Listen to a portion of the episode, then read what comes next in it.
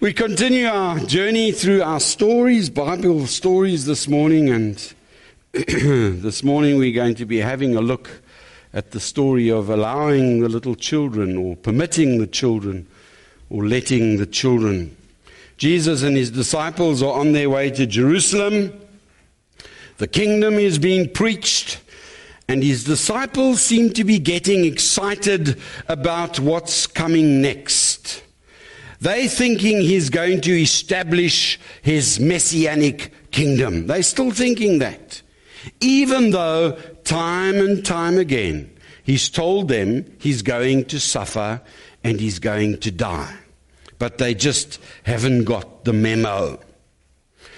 People, though, seem to be messing up their little plan. Their little plan to follow him to Jerusalem, perhaps take some of the glory themselves because they're now his inner circle, they're his disciples.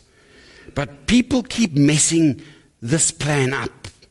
They keep bringing these little children and these babies that they want Jesus to bless.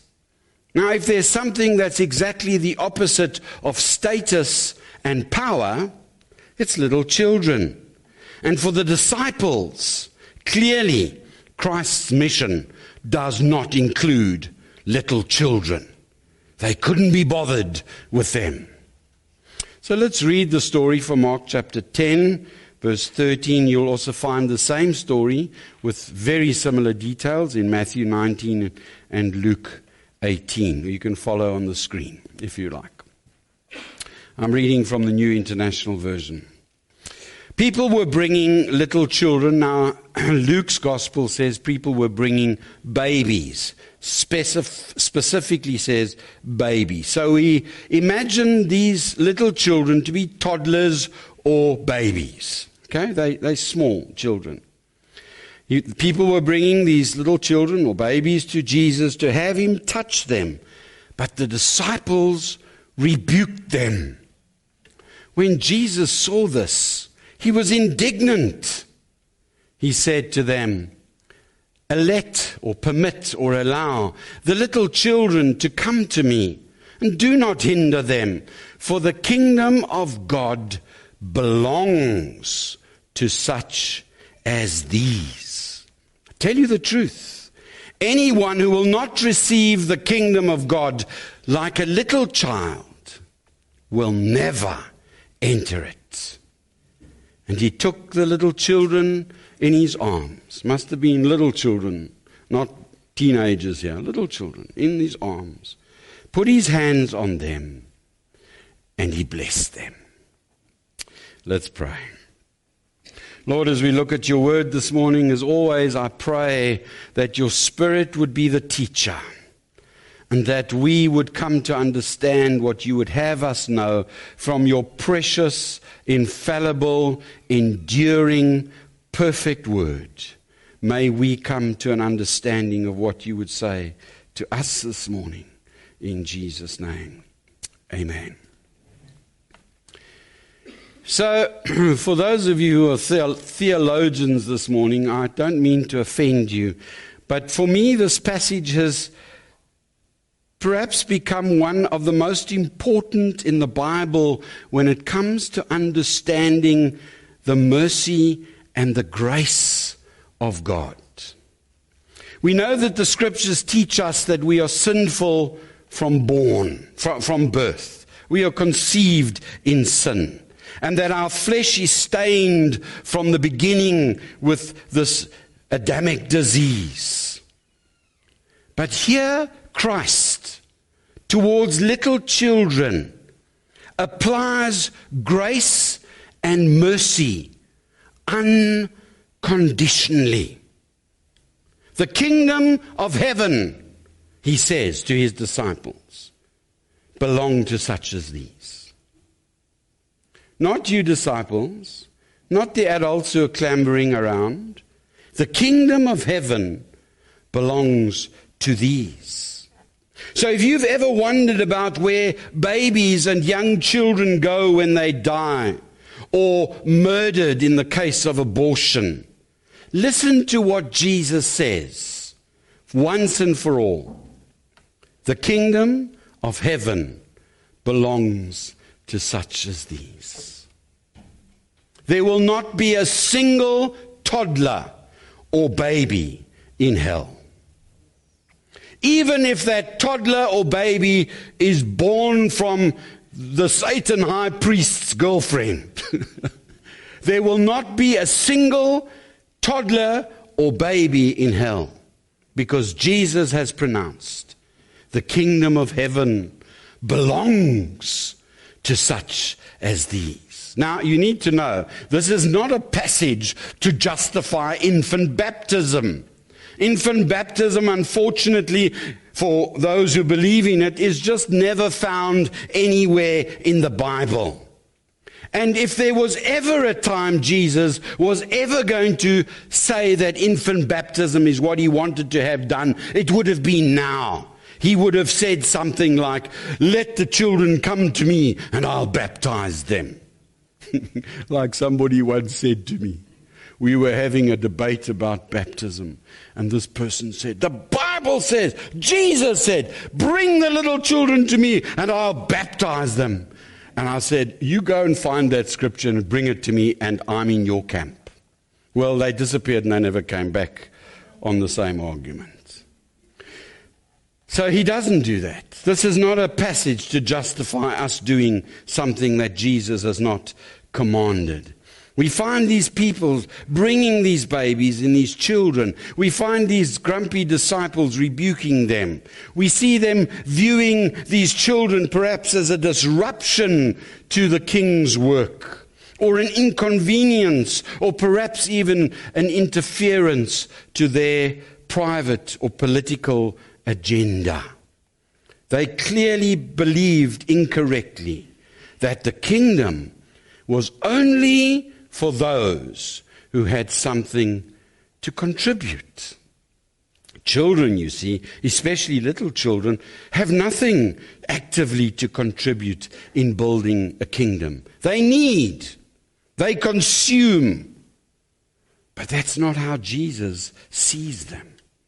So we find these disciples rebuking the parents for trying to distract Jesus from important work. And Jesus puts this in perspective by making it very clear that the mission of the gospel absolutely includes children. Children are not a distraction. Rather, they are essential benefactors of his mission. And if they were of priority importance to Jesus, children should be of priority importance to us. For those of you whose children are older, your grandchildren have now become priority importance to you. So I'm going to ask three questions this morning, and I'm going to ask in whose camp you are. The first lesson that I draw out of the passage is that of disparaging disciples and desperate parents. And I want to know from you this morning, are you perhaps a disparaging disciple? Or are you a desperate parent? These parents obviously had an intense sense of urgency for their children to encounter Jesus. They needed to get their little children to the miracle worker, to have him touch them. We need to know that in those days, in a poor Judean countryside, nearly fifty percent of all children did not make their bar mitzvahs. They didn't get to twelve years of age. Half of all children didn't get through early childhood. So obviously these parents who loved their children, who desired their children to grow into adulthood, had heard the stories about Jesus. And if they could just get their children to Jesus, to touch them, maybe their kids would get to adulthood. They didn't bring their children to the disciples, who clearly thought them to be a problem. They didn't want the disciples. They wanted Jesus. Now in life we find that these disparaging disciples are unfortunately often around. Let me tell you, they're often in church. The previous church that Rose and I were in, when we were still both teaching, I got scared and ran away from teaching. I don't know how you teachers do it. Don't know how you still do it. Can't do it. I didn't do that. The Lord called me, so it's different. Just understand that you need to pray today for teachers. But I remember sitting in church with my wife with my newborn baby. And some of you are going to know exactly who I'm talking about, so I don't want you to think badly about this person. But there was a little old spinster duck who sat in the very front row in the corner of the choir bench. Some of you are already smiling at me. Who anytime anybody sneezed or coughed, she would glare at you, frown intensely, and shake her head. You had displeased her. So we were sitting there with my newborn baby. I'm trying to be the best believer I can, and I took my baby to church. And any time Alison was my firstborn, she would make a moon or anything. You'd hear this hen clucking in the pie choir cube. She'd do something like, and then she'd glare and shake her head, very displeased. She was a spinster. And I often thought while I was there, you need a rooster. That'll take, that, that, that'll take care of it. The one day I grabbed my daughter because I'd had enough clucks from this disparaging disciple. And I took my daughter out. And as I walked out the door of that church, my daughter just erupted in a blood-curdling scream that I didn't know what to do. And Rose came running out to help me calm this child down. And we discovered I'd taken this child and scraped her head open against against the, the face brick. And these face bricks were things sticking out. So this poor child had a face with blood pouring out because this hen on the who had sat there for fifty or sixty years already was clucking away. I'm not passing judgment, but I wonder how many disciples are going to stand before the Lord one day and they're going to say, Lord, Lord, didn't I sing in the choir for fifty years? Lord, Lord, didn't I serve in the soup kitchen for twenty years? Lord, Lord, didn't I do this? Didn't I do that? And they're going to hear those desperately, desperately sad words. Depart from me. I never knew you. This isn't taking it too far when we think about what Jesus said for those who cause one of these little ones who believe in me to sin. He didn't speak kindly about them. Friends, we don't need disparaging disciples in the church. We need desperate parents. Our society is growing darker and darker by the day. What your child can access on their cell phone, the gender issues that they're facing, the bullying at school, all of these things, they are snowballing at breakneck speed.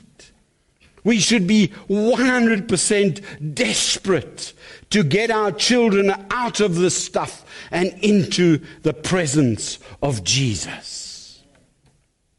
I remember, embarrassingly so, because I don't think anyone should do this, but my little son, who was always so compliant, one day started getting a little bit uncompliant.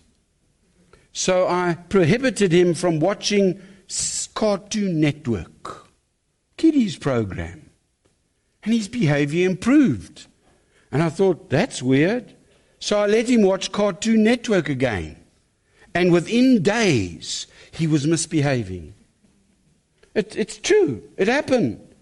That little bit of influence from the T V screen, what it's doing to our children. How many murders have our children seen by the time they're adults? How many adulterous relationships have our children seen by the time they're adults?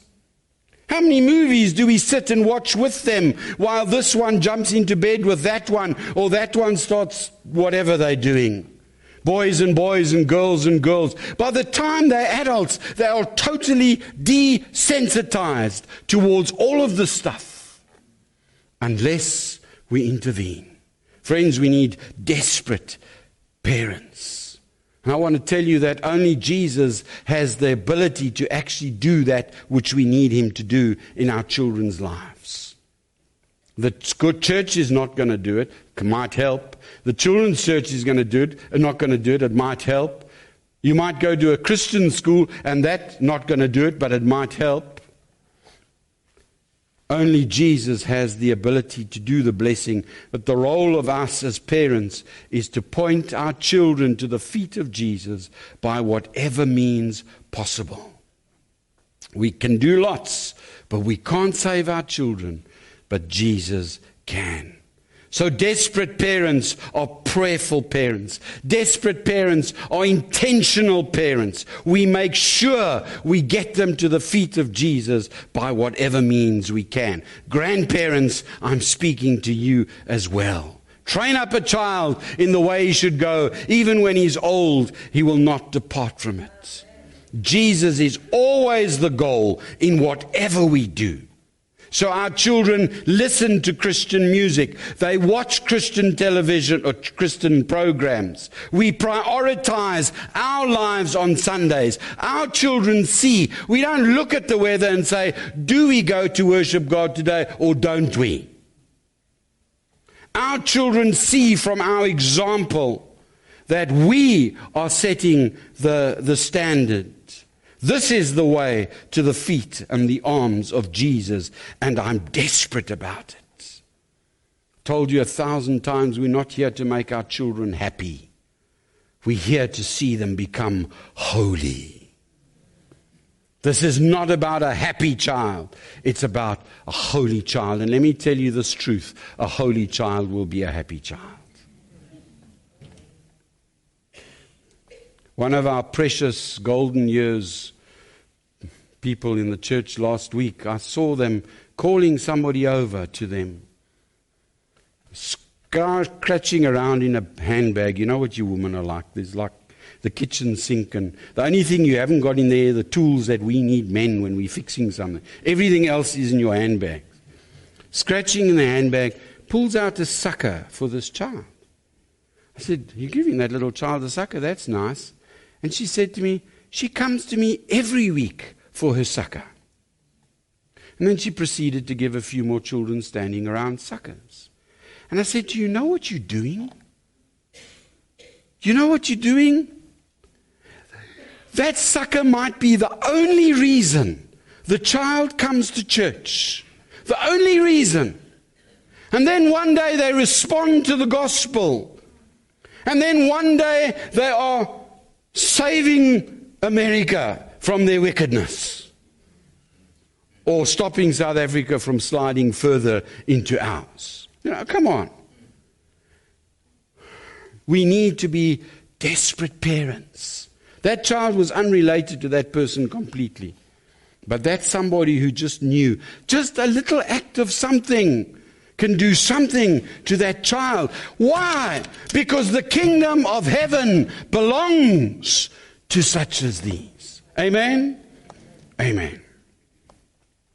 Thank you, my boy. All I need is that. Oh, the batteries and everything has gone. Yes, like. Just behave yourself in the pulpit, man. Banging the pulpit around. Battery's gone. Oh, okay, we've got it. Thank you. Eesh. There we go. Question number two. So question number one, are you a desperate parent or are you a disparaging disciple? How many desperate parents have we got? That's every hand should be up now. Otherwise I'm going to start again. The back door, the gate is locked. I'll keep going. There's not one of us who doesn't have influence over a child somewhere, if only in the street or at the shop or somewhere. How much more here at church? Amen. All three of these are pretty similar, but I keep going. Are you a hindrance or a help? When Jesus saw this, He, the Bible says he was indignant. The word indignant means he was greatly grieved, greatly afflicted. He was angry. He wasn't just naughty disciples, you know. Disciples don't do that. The Bible says he was angry, deeply, deeply angry, indignant. I mean, the disciples were treating these children as second-class citizens, actually hindering them from coming to Jesus. To hinder means to forbid or prevent or to stop. These disciples were slow learners. It was recently he had told his disciples how precious children are to God. They'd already forgotten. In Mark chapter nine, he had told them, "Whoever welcomes one of these little children in my name welcomes me. Whoever welcomes me does not welcome me, but the one who sent me." Previously, he had warned them in verse forty-two, "If anyone causes one of these little ones who believe in me to sin, it would be better for him to be thrown into the sea with a large millstone tied around his neck." That's the punishment for those who lead little ones astray. On the same occasion in Matthew's account, he warns his disciples, "See that you do not look down on one of these little ones. For I tell you, their angels in heaven always see the face of my Father in heaven." Wow. He's angry. He's indignant. Why? Because the disciples are doing exactly the opposite of what he had taught them.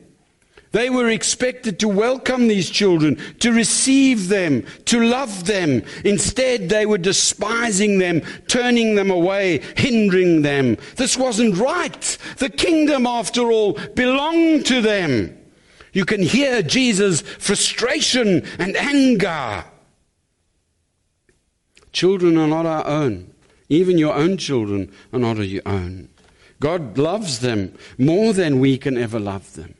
May be difficult to hear because of how much we love our kids and defend them and champion them and sacrifice for them and all the rest of it. But whatever we do, we do at the end of the day imperfectly. But not God. The children are His. So I want to say the way we treat children can affect our own ability to enter the kingdom.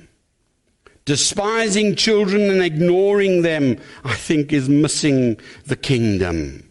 There are many ways we hinder them rather than help them, just by the way we act towards them. For example, to fathers, Paul writes to the church at Ephesus, "Fathers, don't exasperate your children."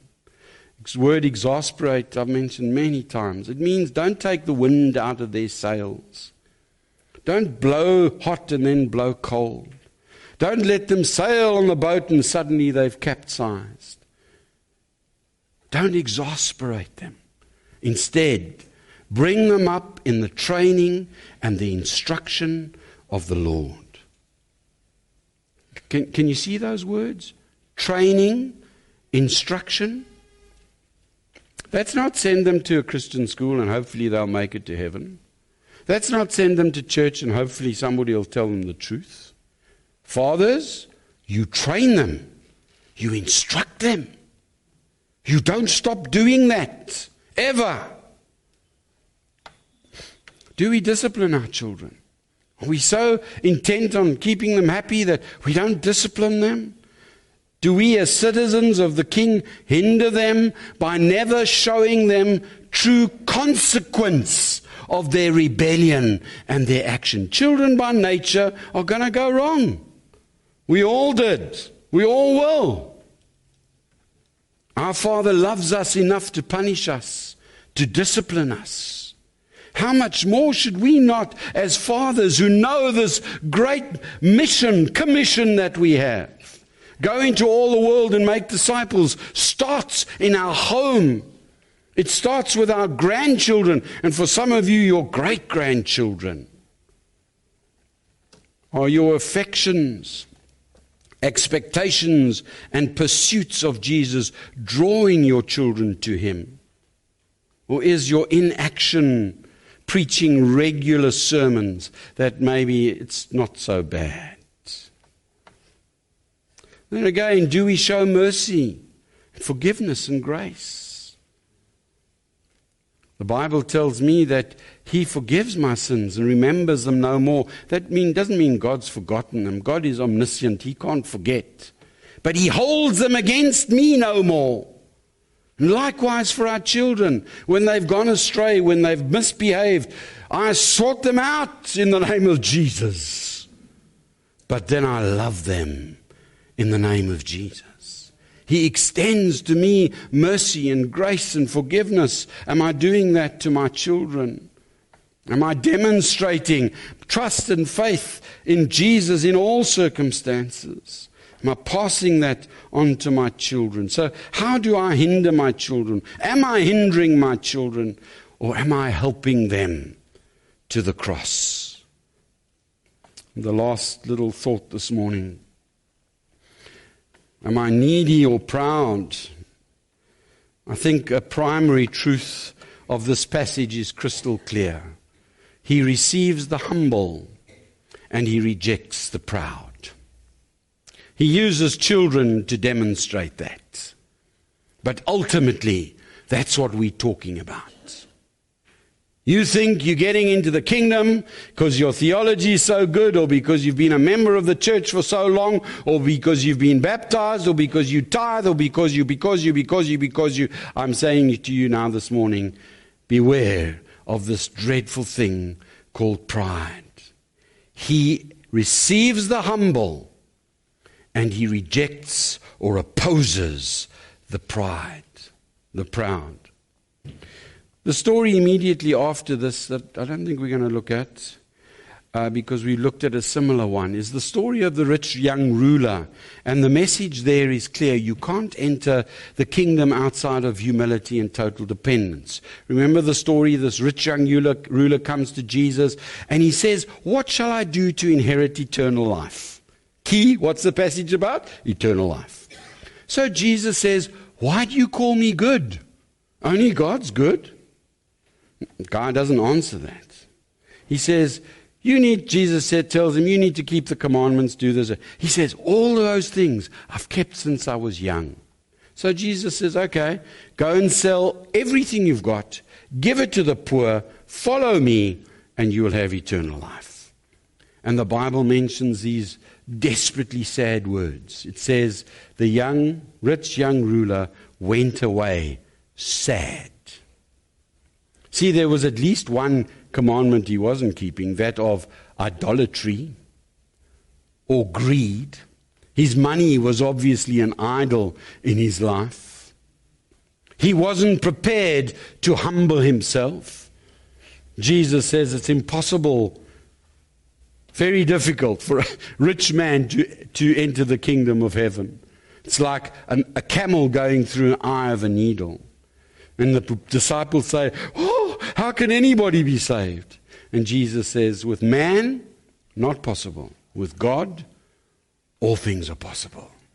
And the message was this: if I do not try to enter the kingdom as a child in humility, I will never get there.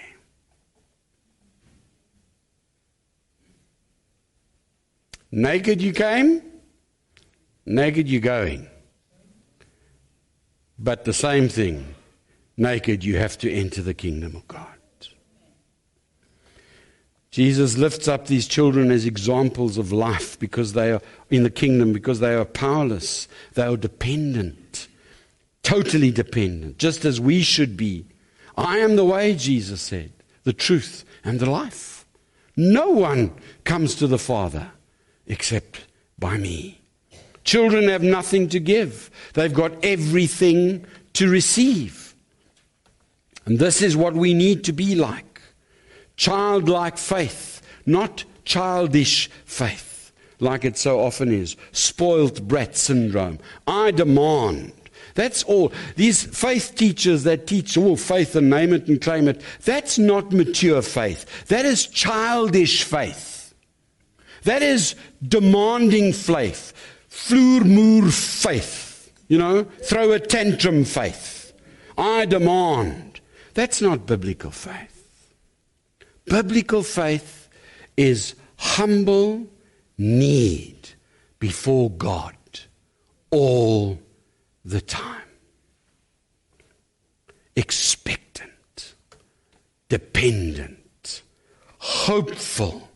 I mean, anyone who has spent a couple minutes with a baby or a toddler will know that they are entirely dependent on an adult or someone else for all their needs. Always. This neediness is an earthly depiction, I think, of what it means to be poor in spirit, where Jesus says in the Sermon on the Mount, "Blessed are the poor in spirit, for theirs is the kingdom of heaven." Again, your theology is not going to cut it. Your service is not going to cut it. The name, the date that you wrote in your Bible that you received Jesus as your personal Lord and Savior is not going to cut it. What's going to cut it is your humble dependence upon the Savior and Him alone. That's why Jesus said in verse fifteen, "I tell you the truth, anyone who will not receive the kingdom of God like a dependent, needy, expectant, hopefully, absolutely useless person without Jesus will never enter it." Kingdom of heaven will never belong to the proud. James four says, verse six says, "God opposes the proud, but gives grace to the humble." The kingdom belongs to those who are poor and dependent in spirit, like children, people who are humble, people who recognize their utter neediness upon their Father in heaven to provide everything for them, from their daily bread to their spiritual needs. If you were this little God that the faith teachers try and tell you you are, you wouldn't need a God in heaven. He wouldn't have taught us to pray, "Give us today our daily bread." He wouldn't have told us, "If anybody wants to come after me, he must deny himself daily, take up his cross daily, and follow me." It's total dependence upon God all the time. That's what I am. Without Him, I've got nothing. After calling... Uh, The children, where am I? Oh, unless you become like little children, Jesus said, you will never enter the kingdom. Therefore, verse four, whoever humbles himself is the greatest. The proud will never see the kingdom. The proud relies upon his good works, his status in life, his abilities, his comparison with other people. I'm not so bad. Not going to work. After calling the children back to him, scolding his disciples, and teaching them that the kingdom belonged to children. I just love the tenderness. Jesus took the little children in his arms. I just love that picture. Here are these religious people, his disciples, not even the Pharisees, his disciples who had been taught the value of children. He puts them in his place. And he takes those little children and he blesses them. Don't know what he says, but I love to think it was the Aaronic blessing. Moses told Aaron and his sons to pronounce this blessing. "The Lord bless you and keep you." I'm sure that's what he said. "The Lord make his face to shine upon you. The Lord be gracious to you. The Lord turn his face towards you and give you peace." And then the verse we often, what we don't think about, verse twenty-seven, "So they will put my name on the Israelites, and I will bless them." You know, every time you bless a child in the name of Jesus, somehow you put your, his name on them, and he blesses them. When you bless a child, you're blessing him. It's not difficult to imagine him smiling as he held these little ones, needy, teachy, teachy, teachable, completely independent and humble. So are you in the disparaging disciple camp, or are you in the desperate parent camp? I pray that God would find desperate parents here today. It's never too late. Children are grown up and gone out and they've had their own. It's never too late. Never too late to be that example, to be that spokesperson, to be that voice. Are you a hindrance or are you a help? Are you disciplining or are you trying to keep them happy? Are you needy today or are you proud? Only the needy will see the kingdom as Jesus demonstrated.